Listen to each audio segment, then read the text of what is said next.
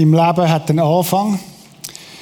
Ich weiß nicht, ob du dich magst erinnern, wo du das erste Mal ein Auto gekauft hast. Wer hat mal ein Auto zum ersten Mal gekauft? Jetzt ein paar, oder?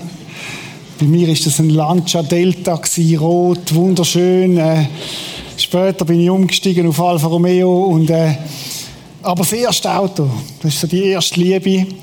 Äh, alles hat einen Anfang im Leben. Alles machen wir zum ersten Mal. Es hat einen Startpunkt. Auch der Glaube hat einen Startpunkt. Oder wenn wir aufwachsen als Kind, übernehmen wir das, was unsere Eltern uns erzählt haben. Das kann Glauben sein, das kann aber auch Unglauben sein, je nachdem, wie wir aufgewachsen sind oder atheistisch aufgewachsen sind oder, oder vielleicht äh, mehr, mehr, was auch immer, wo wir mitbekommen. Und irgendwann werden wir erwachsen.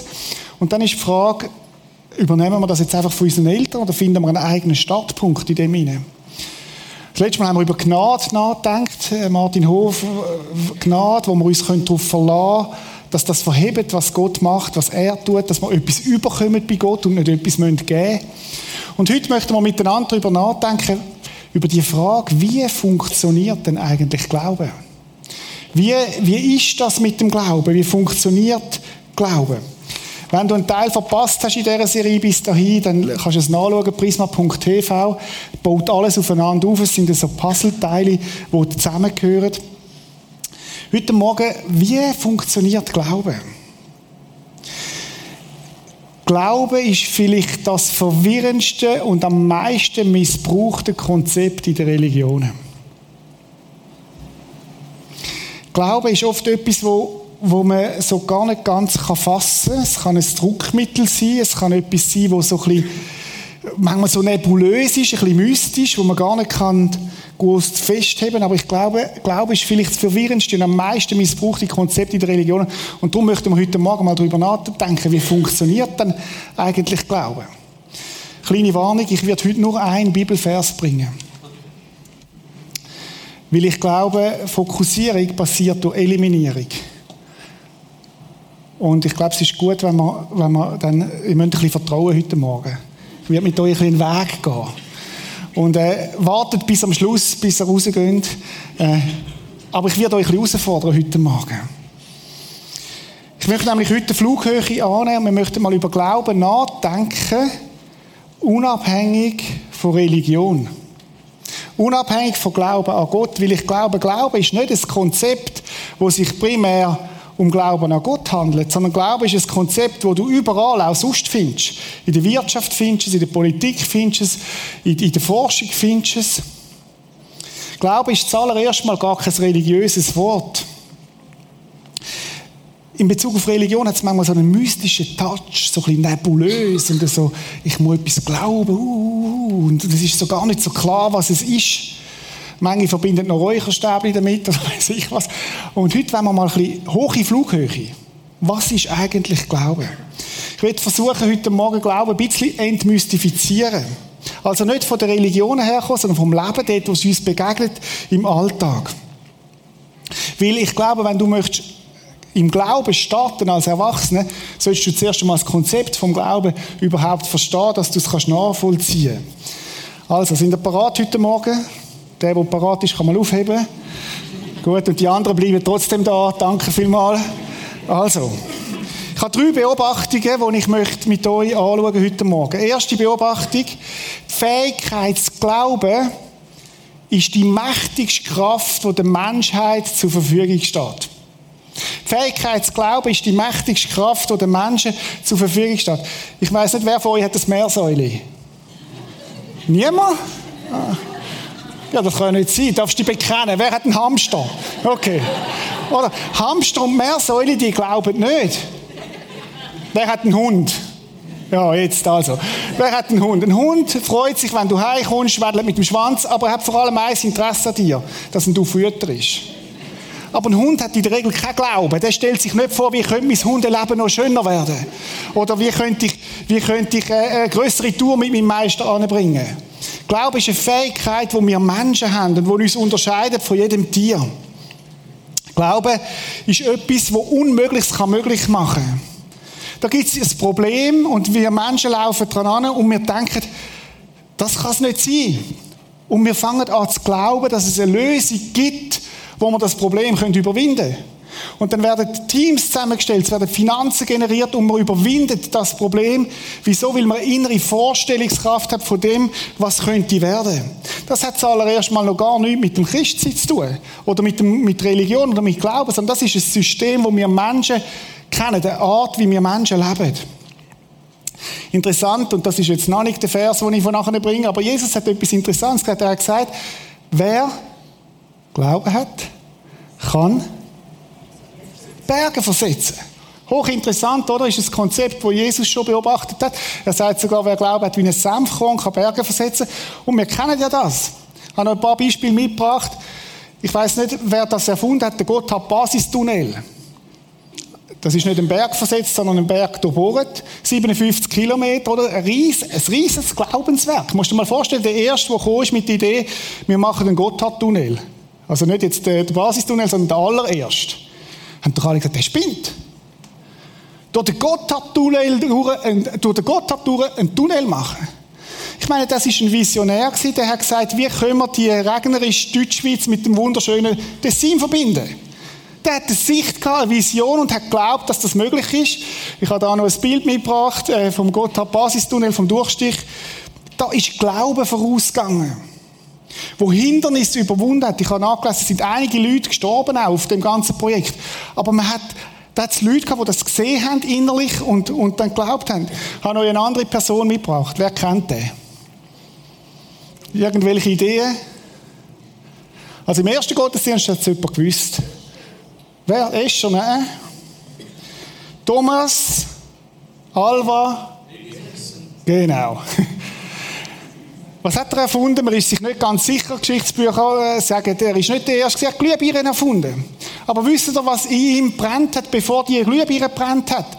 Ein Glaube daran, dass es Licht kann angemacht werden kann. Ein Glaube daran, dass es eine Glühbirne kann geben kann. Und er hat über 1000 Versuche gemacht. Und er hat gesagt, jeder Versuch, der gescheitert ist, hat mich einen Schritt näher gebracht. Der hat Glauben gehabt, dass das möglich ist. Unheimliche Kraft, oder? Der hat das gesehen, hat ein inneres Licht gehabt, sage ich jetzt mal, wo brennt hat, lang, lang bevor das dann tatsächlich umgesetzt worden ist. Eigentlich wollte ich ein zweites Bild bringen von Ricola. Da denkt, wer hat es erfunden? Aber da habe ich dann weggelassen. Aber ich habe, ich habe auch mal einen. Wer kennt den da? Hat jemand eine Idee? Mozart, ist schon im ersten Gottesdienst, das ist nicht der Mozart. Es ist der Wilberforce. Wer weiß, was der Wilberforce für einen Glauben hat? Sklaverei abschaffen. Wilberforce ist angegangen und hat gesagt, ich habe, ich habe eine Sicht von etwas. Ich glaube, es muss doch möglich sein, dass wir Sklaverei abschaffen können. Wisst ihr, damals war es üblich dass jede normale Familie, die ein bisschen mehr Geld hatte, hat einen Sklav gehabt. Absolut undenkbar. Und der Wilberforce hat gekämpft dafür, hat den inneren Glauben gehabt und er hat Sklaverei ganz entscheidend gewesen, dass Sklaverei abgeschafft werden Ich habe dann noch ein Beispiel gesucht, äh, wo Frauen Glauben haben. Und ich bin auf etwas Interessantes gestoßen. Ich habe das nicht gewusst vorher. Haben ihr gewusst, dass Frauen ein Bier erfunden haben?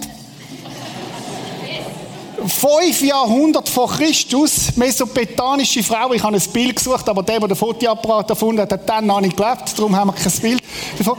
Frauen, mesopetanische Frauen, haben das Bier erfunden. Oder die haben geglaubt, wir finden das Getränk, das die Männer zufriedenstellt. Und, und sie haben es geschafft. sie haben es geschafft, das sind also genau, ja. ähm, Frauen sind den Männern voraus gewesen. Ich könnte jetzt eine Story erzählen. Äh, meine Frau sagt, nein, ich kann... Ich mache es trotzdem.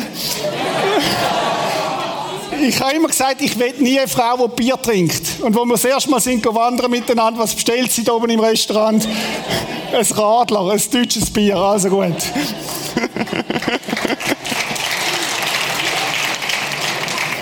genau. Einen habe ich noch, den kann ich mir nicht verkneifen. Wer kennt den Mann? Ist ein Italiener.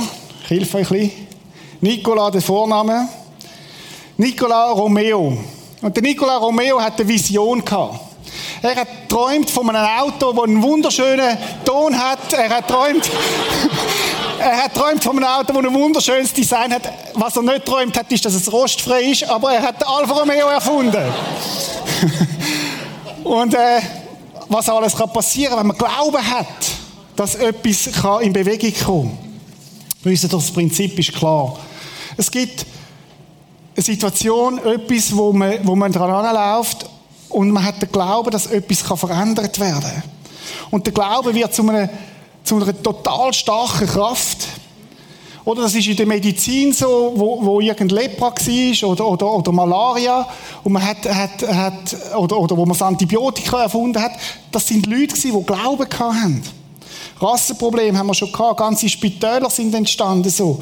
Und es hat, äh, Vorausgang ist immer Glauben. Wir können das besiegen. Dann hat man angefangen, Geld zusammen zu tun. Man hat Teams gebildet und hat gesagt, zusammen schaffen wir das. Ich glaube, Glaube ist eine der stärksten Waffen und sie wird eingesetzt für viel Gutes, aber Glaube kann auch eingesetzt werden für viel Schlechtes. Oder ganze politische System, Unterdrückungssystem. Wenn ich an den Zweiten Weltkrieg denke, der Hitler, der hat gar nicht so viel gemacht, hat vor allem geredet. Und er hat Glauben geschürt in seinem Volk. Und sie haben gedacht, wenn wir das und das machen, dann. Und daraus ist ganz viel Schlimmes entstanden.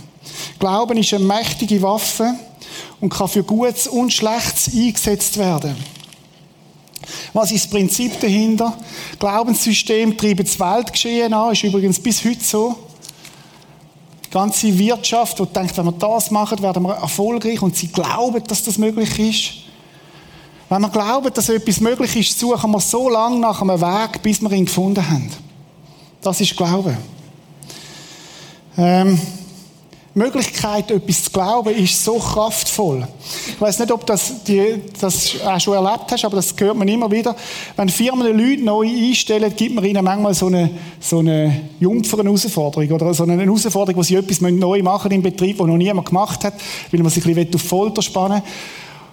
Und dann kommt es tatsächlich vor, dass, dass man eine Aufgabe gibt, jemandem, der neu kommt, wo man eigentlich alle wissen, das geht gar nicht. Und dann probiert der neu das aus und er findet eine Lösung. Oder das ist das Prinzip vom Glauben, weil der nicht gewusst hat, dass es nicht geht, hat er angefangen zu glauben, dass es geht. Alle sagen, es geht nicht, da kam einer, der wusste das nicht und hat es gemacht. Das ist das Prinzip immer wieder von den Erfindungen, die passieren. Hat mit Glauben etwas zu tun.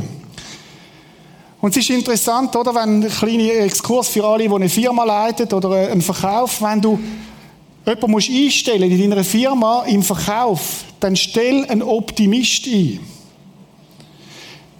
Das ist eine interessante Beobachtung. Optimisten übertreffen immer ihre intelligenteren, aber weniger optimistischen Kollegen. Ganz spannende Beobachtung. Oder wie der, der auf Afrika ist und gesagt hat, mit dem Auftrag dass von einer Schuhfirma in Europa soll nach Afrika gehen. Sie haben die intelligenteste Person genommen, beste analytisch begabt und haben sie auf Afrika geschickt. Ist mit dem Schiff auf Afrika, steht angekommen, hat relativ schnell treffsicher analysiert, schreibt den Fax zurück und schreibt, hier ist kein Markt, alle laufen barfuß. Er ist wieder zurück dann hat der Chef gedacht, ja, ich habe da noch so einen jungen, optimistischen Typ, komm, ich probiere es nochmal. Und hat den geschickt. Kaum war er dort gewesen, hat der im Fax zurückgeschickt, schickt mir ein Schiff voller Schuhe. Hier ist ein Riesenmarkt, alle laufen barfuß. Oder? Das hat zu tun mit der Sichtweise. Und Glaube ist eine, ist, eine, ist eine totale Kraft. Das ist die Kraft vom Glauben. Optimisten übertreffen immer ihre intelligenteren Kollegen. Ich weiß nicht, ob du das auch schon erlebt hast. Du kommst an eine Klassenzusammenkunft und dann hat es dort einen und du denkst, ja, der hat in der Schule nicht können auf drei zählen Dann bin ich total überlegen gewesen, aber der führt heute eine riesige Firma. Und du denkst, wieso ist denn das? Und meine Beobachtung ist, es ist nicht immer der Intelligenteste, der, der es zu etwas bringt, sondern der, der Optimismus hat, der, der einen Glauben hat. Oder der dümmste Bauer hat die grössten Herdöpfel. das hat, ist ein bisschen das Prinzip. Und das ist ein Glaubensprinzip, oder? Kraft vom Glauben. Also nochmal, die Unternehmer unter uns, stellen Optimisten ein, es wird euch helfen. Glaube sieht etwas, bevor es wahr ist. Das ist Kraft vom Glauben. Könnt kurz ein bisschen zusammenfassen. Glauben ermächtigt uns dazu, es zu versuchen. Wenn du Glauben hast, dann probierst du etwas. Es nochmals versuchen. Wenn es nicht gelingt, finde ich halt einen anderen Weg. Das ist Glauben. Glaube bringt uns dazu, etwas zu erwarten. Ich rechne damit. Etwas zu hoffen. Sich etwas vorzustellen.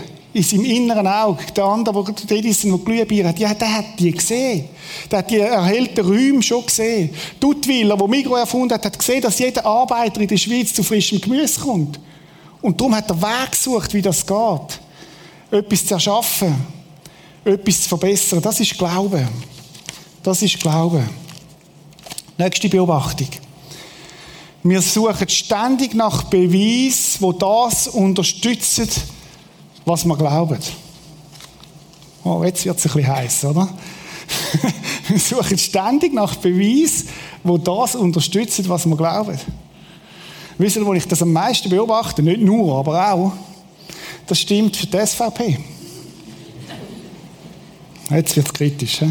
Aber wisst ihr was? Stimmt auch für die SP. Und das stimmt für die CVP und für die FDP und die EDU, die Grünen und alle anderen auch. Und alle, die nicht politisieren, auch. Das ist das Prinzip von uns Menschen. Wir suchen ständig nach Beweis, wo das unterstützt, was wir glauben. Oder? Da sehe ich eine Sendung von einem Atheist und von einem Christ am Fernsehen und sage, genau so ist das. Und ich finde die Argumente, die mir entsprechen, die nehme ich und die anderen filtere ich raus. Oder das gilt für politische Themen, das gilt für wirtschaftliche Themen, das gilt für Umweltthemen.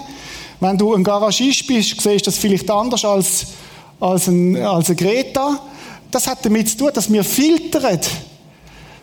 Gestern einen guten gehört von den Jungen. Alle sind für Greta und machen Ferien in Kreta. Genau. hm, beißt sich irgendwie, oder? Aber hat mir eigentlich noch gut gedacht. Aber versteht ihr, was ich meine? Das wäre jetzt ein anderes Thema von authentisch Leben und so. Aber, aber wir filtern. Wir filtern. Und äh, wir suchen das, was uns unterstützt. Und das glauben wir dann auch. Kleiner Exkurs für alle, die in einer Partnerschaft sind, in einer Ehe. Weißt du, was das einer der Schlüssel ist für eine glückliche Ehe? Hat etwas mit Glauben zu tun. Achtung, Paare, die an das Beste im anderen glauben, sehen das Beste. Oder wenn, du, wenn dein Partner, deine Frau oder dein Mann zu Abend spät heimkommt, kannst du wie zwei Sichtweisen drauf haben. Du kannst das Beste im Glauben und sagen, da ist sicher etwas Blödes dazwischen gekommen, darum kommt sie zu spät. Das hat Gründe. Oder du kannst sagen, Goppel, nochmal, jetzt kommt der schon wieder zu spät. Der will sicher, weiß ich was. Hat eine, fragst du mit einer Sichtweise, die du hast. Übrigens, ganz ein wichtiges Prinzip für Kindererziehung. Wer hast du in deinem Leben, der an dich geglaubt hat? Manchmal, wenn es die Eltern nicht sind, kann es eine Großmutter sein, ein Lehrer sein, total matchentscheidend. Oder wo in dir etwas sieht, was kann aus dir werden. Das ist vielleicht etwas vom, vom, vom Stärksten, was wir unseren Kindern mitgeben können. Man muss mal schauen, was passiert, wenn du einem kleinen Bub sagst, leck, du bist denn gut. Aus dir wird etwas. Du schaffst das. Es hat einen unheimlich starken Power. Und liebe Eltern, lasst uns unsere Kinder so ermutigen. Glaube. Dritte Beobachtung. Glaube in einer Gemeinschaft mit gemeinsamen Überzeugungen ist leicht aufrechtzuerhalten. Hat nichts mit Religion zu tun. Wenn du in einer Gruppe bist, wo man gleiche Überzeugungen hat, wirst du unterstützt in dem, was du glaubst. Und es wird alles rausgefiltert, was irgendwie bedrohend ist oder was nicht reinpasst. Und das kannst du überall beobachten. Das kannst du in politischen Gruppen äh, beobachten, sei jetzt links oder rechts, äh, spielt gar keine Rolle. Das kann man in Sportclubs beobachten. Das kannst du im Hasenzüchterverein beobachten. Das kannst du, das kannst du in jeder Gruppe beobachten. Dort, wo gemeinsame Überzeugungen sind, dort ist das Licht aufrechtzuerhalten, auch der Glaube. Ist übrigens auch so, wenn wir an andere Länder denken. Oder? Wenn du an gewisse andere Länder denkst, denkst du, wie kann man nur so? Wie kann man nur so? Und dann gehst du in das Land und du lebst in dem Land und plötzlich merkst du, ah, Jetzt verstehe ich es, die haben ganz andere Überzeugungen, andere Werte, die da drin gelebt, werden. Das Prinzip gilt für Leute, die arm sind, die, die sich solidarisieren miteinander. Und sie denken aus diesem Blickwinkel. Und das Gleiche bei Reichen. Hochspannend, oder? Glauben in einer Gemeinschaft mit gemeinsamen Überzeugungen ist leicht aufrechtzuerhalten.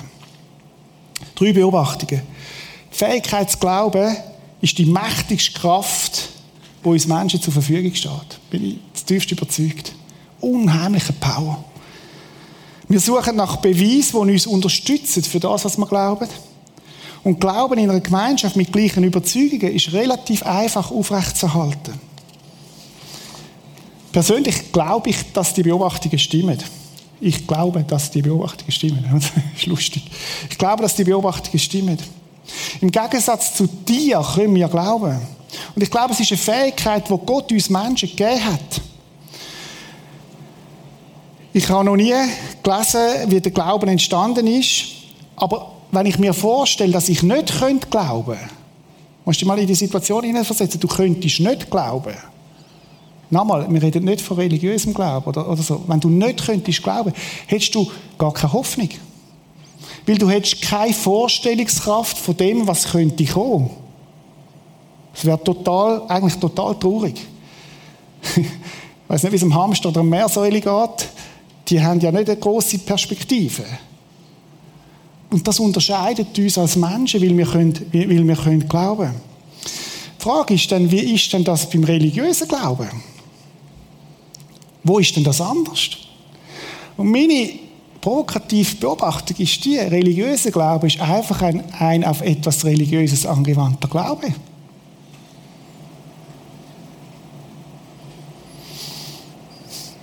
Wie geht es euch mit dem? Oder? Das ist ein bisschen also, ist ein bisschen unbequem, oder? Also, äh, religiöser Glaube kann total kraftvoll sein, weil der Glaube an sich kraftvoll ist. Und bei uns im, im christlichen Glauben oder im, Glauben, im religiösen Glauben hängt es ja davon ab, man glaubt das. Oder wir Christen glauben, dass Jesus unsere Schuld am Kreuz gezahlt hat. Wir Christen glauben, dass Jesus gestorben ist und verstanden ist. Wir glauben, dass Jesus wiederkommt. Wir glauben, dass wir die Ewigkeit werden im Himmel verbringen. Ein Moslem glaubt, dass, dass ähm, der Mohammed ein Prophet war und sie glauben an die Schriften. Ich gehe noch einen Schritt weiter und ihr müsst noch dranbleiben, nicht abhängen. Bleibt da dran. Glaube tief genug und jedes religiöse System wird zu einer sich selbst erfüllenden Prophetie.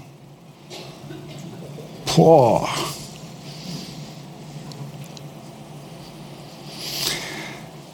Oder? Und dann kommt das, dann betet man und es passiert nichts. Dann ist der Rückschluss, wo man zieht, ist, du hast zu wenig Glauben. Also kommt es auf dich drauf an. Du hast zu wenig geglaubt. Oder dann wird gesagt, ja Gott, er hört dich nicht, weil Sünde ist in deinem Leben. Mal unter uns, das stimmt ja fast immer.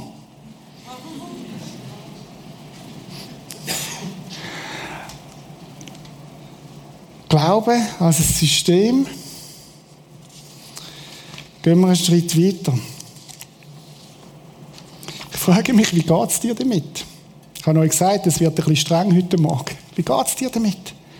Oder eine Reaktion könnte ja sein, endlich mal ein Pastor, der sich getraut, zu sagen, wie es ist.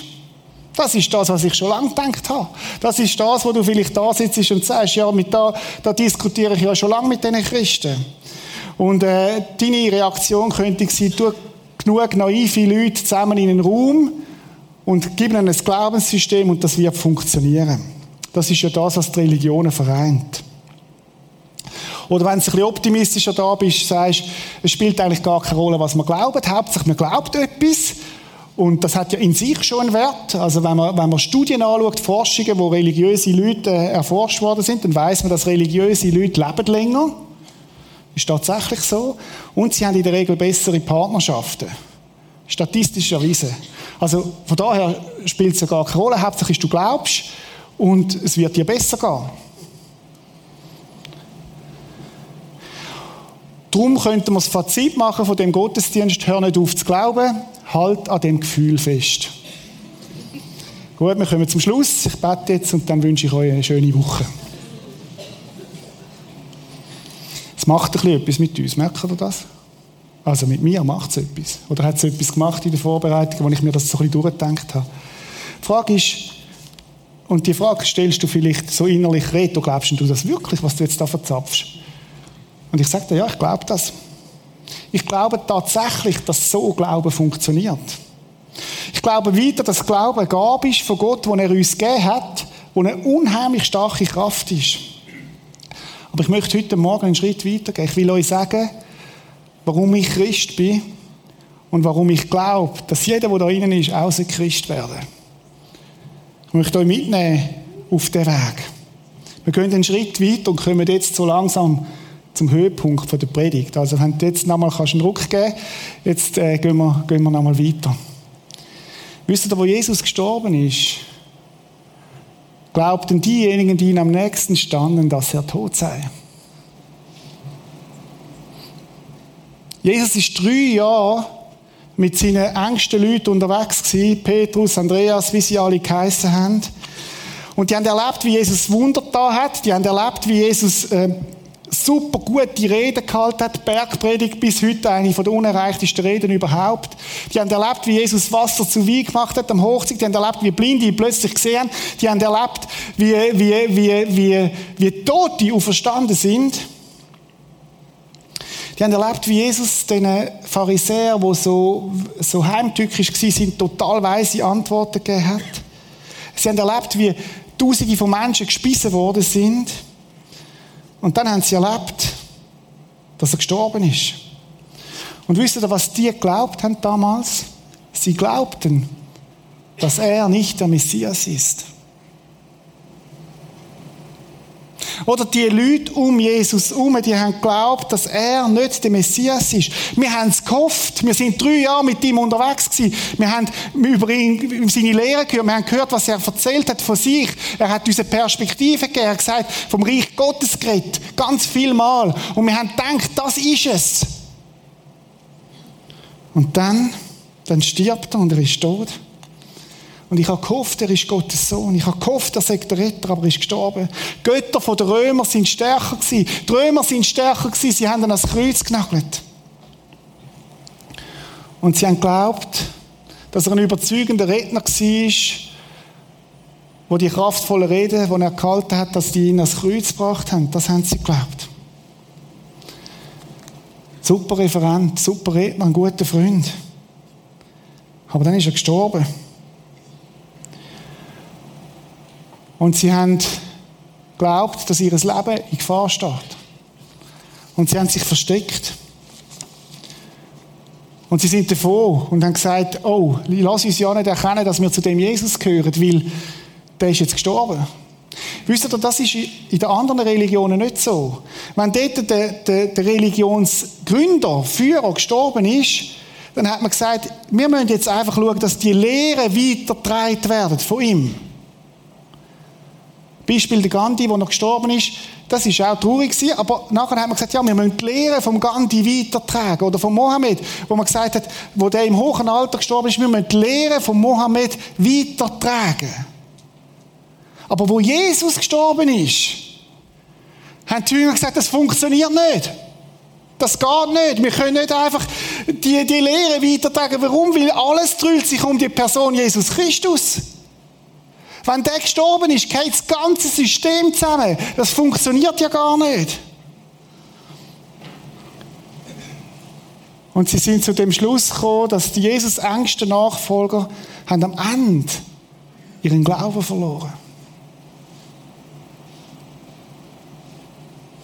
Die haben nicht mehr geglaubt. Das, was Jesus gelehrt hat und was sie erlebt haben, hat nicht mehr zusammengepasst. Es war nicht mehr deckungsgleich, nicht authentisch. Und wenn du sie gefragt hättest, dann hätten sie gesagt, ich glaube nicht mehr, dass Jesus Gottes Sohn ist. Ich habe es gehofft. Ich bin mit ihm zusammen ich habe Zeichen gesehen, aber es hat nicht funktioniert. Er ist gestorben. Ich meine, richtig gestorben, das ist das Ende. Oder wenn man den Petrus zum Beispiel anschaut, als einer der engsten Freunde, der ist zurück fischen. Schöne drei Jahre gewesen. Aber es hat nicht funktioniert mit dem Jesus. Er ist zurück fischen, total resigniert. Das war übrigens der, der Petrus, der wo, wo ein Teenie Girl gefragt hat, gehörst du auch zu dem Jesus, wo Jesus festgenommen wurde? Er hat gesagt, nein, nein, auf keinen Fall. Weil er Angst gehabt hat, ihm könnte das Gleiche passieren. Und der Petrus ist zurück fischen. Oder das musst du mal sogar die Mutter von Jesus vorstellen. Die ist dabei gewesen, wo er gekreuzigt wurde und sie hat so Hoffnung gehabt, ihren Sohn. Und hat die, die, die, die Prophezeiung gehabt, Maria damals als junge Frau. Es hat alles nicht funktioniert. Irgendetwas in dem Plan ist falsch. Die haben ihn genommen als Kreuz genagelt. Das ist das Ende. Und Menschen, die so gesetzt haben auf ihn, haben gedacht, das ist es gewesen. Sie sind angekommen am Ende von ihrem Glauben. Und jetzt musst du schauen, ein paar Tage später, wenige Tage später, ist etwas total Überraschendes passiert. Der Petrus, wo Jesus verleugnet hat dreimal, der Petrus, der zurück ist fischen, der gleiche Petrus steht in der gleichen Stadt Jerusalem vor Tausenden von Leuten an und er predigt. Der, der so Angst hat, predigt. Und wisst ihr, was er nicht predigt? Er predigt nicht Bergpredigt, er predigt nicht Gleichnis, er predigt nicht die Lehre von Jesus, sondern er predigt eine Vier-Punkte-Predigt. Und wenn wir mal schauen, was er da lehrt, er sagt, ihr habt ihn getötet. Oder, jetzt musst du dir das vorstellen, ein paar Wochen voran stirbt dein Führer und er steht an und sagt, da ist der Spiegel, ihr habt ihn getötet. Erster Punkt. Zweiter Punkt, Gott hat ihn auferweckt. Dritter Punkt, wir haben ihn gesehen. Und vierter Punkt, sagt, es tut euch leid.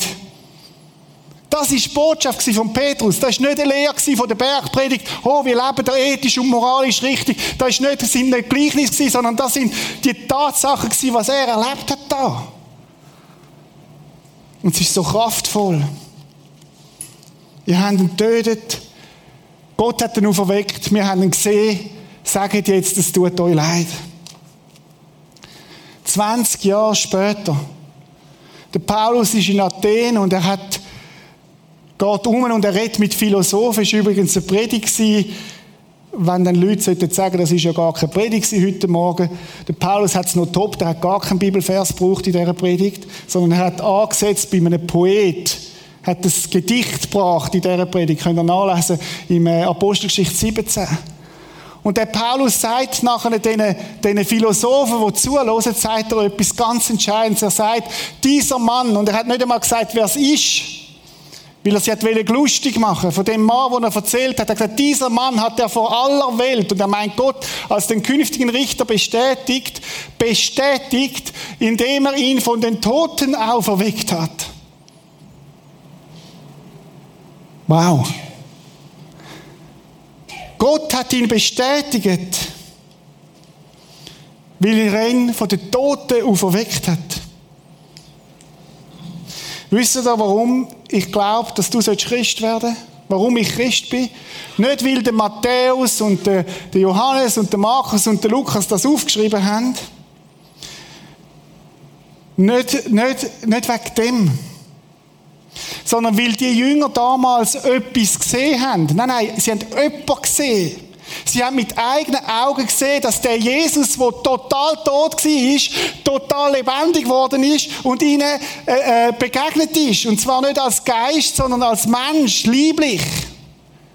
Und das ist der Power wo sie plötzlich gemerkt haben, wow, das ist ja so viel größer. Es geht nicht um eine Lehre, sondern es geht um ein historisches Ereignis. Gott hat nicht etwas zu einem Prophet gesagt, wo ich jetzt irgendwie muss glauben, sondern Gott hat etwas da. Gott hat den Jesus, der am Kreuz gestorben ist, auferweckt, er hat gehandelt und der Jesus lebt. Wir glauben, dass etwas passiert ist. Wir glauben nicht zuerst an eine Lehre sondern wir glauben, dass etwas passiert ist. Wir glauben nämlich, dass Jesus gekreuzigt worden ist für unsere Schuld und Gott ihn vom Tod auferweckt hat. Und jetzt sage ich etwas Gutes und ich hoffe, ihr hört mich gut. Wir glauben nicht, weil das die Bibel lehrt. Die ersten Christen haben nicht geglaubt, weil das die Bibel gelehrt hat. Die ersten Christen haben geglaubt, weil sie das gesehen haben. Weil sie das erlebt haben. Weil sie das gesehen haben und Tausende von Menschen sind dem Jesus begegnet, der verstanden ist. Und darum haben sie geglaubt. Keiner von denen hat das können lesen, was wir gelesen, was wir können lesen. Wir haben den auferstandenen Jesus gesehen. Nicht, weil der Matthäus, Markus, Lukas und Johannes das aufgeschrieben haben, sondern weil wir ihn selber erlebt haben und ihn selber gesehen haben. Und Leute, das ist der Ursprung vom Glauben. Darum haben sie geglaubt. Werden wir ein bisschen konkret. Jakobus, der Brüder von Jesus. Ich habe das schon zwei, dreimal erwähnt, aber das finde ich eines von der, von der packendsten äh, Gedanken. Jakobus, der Brüder von Jesus, hat geglaubt, dass Jesus Gottes Sohn ist.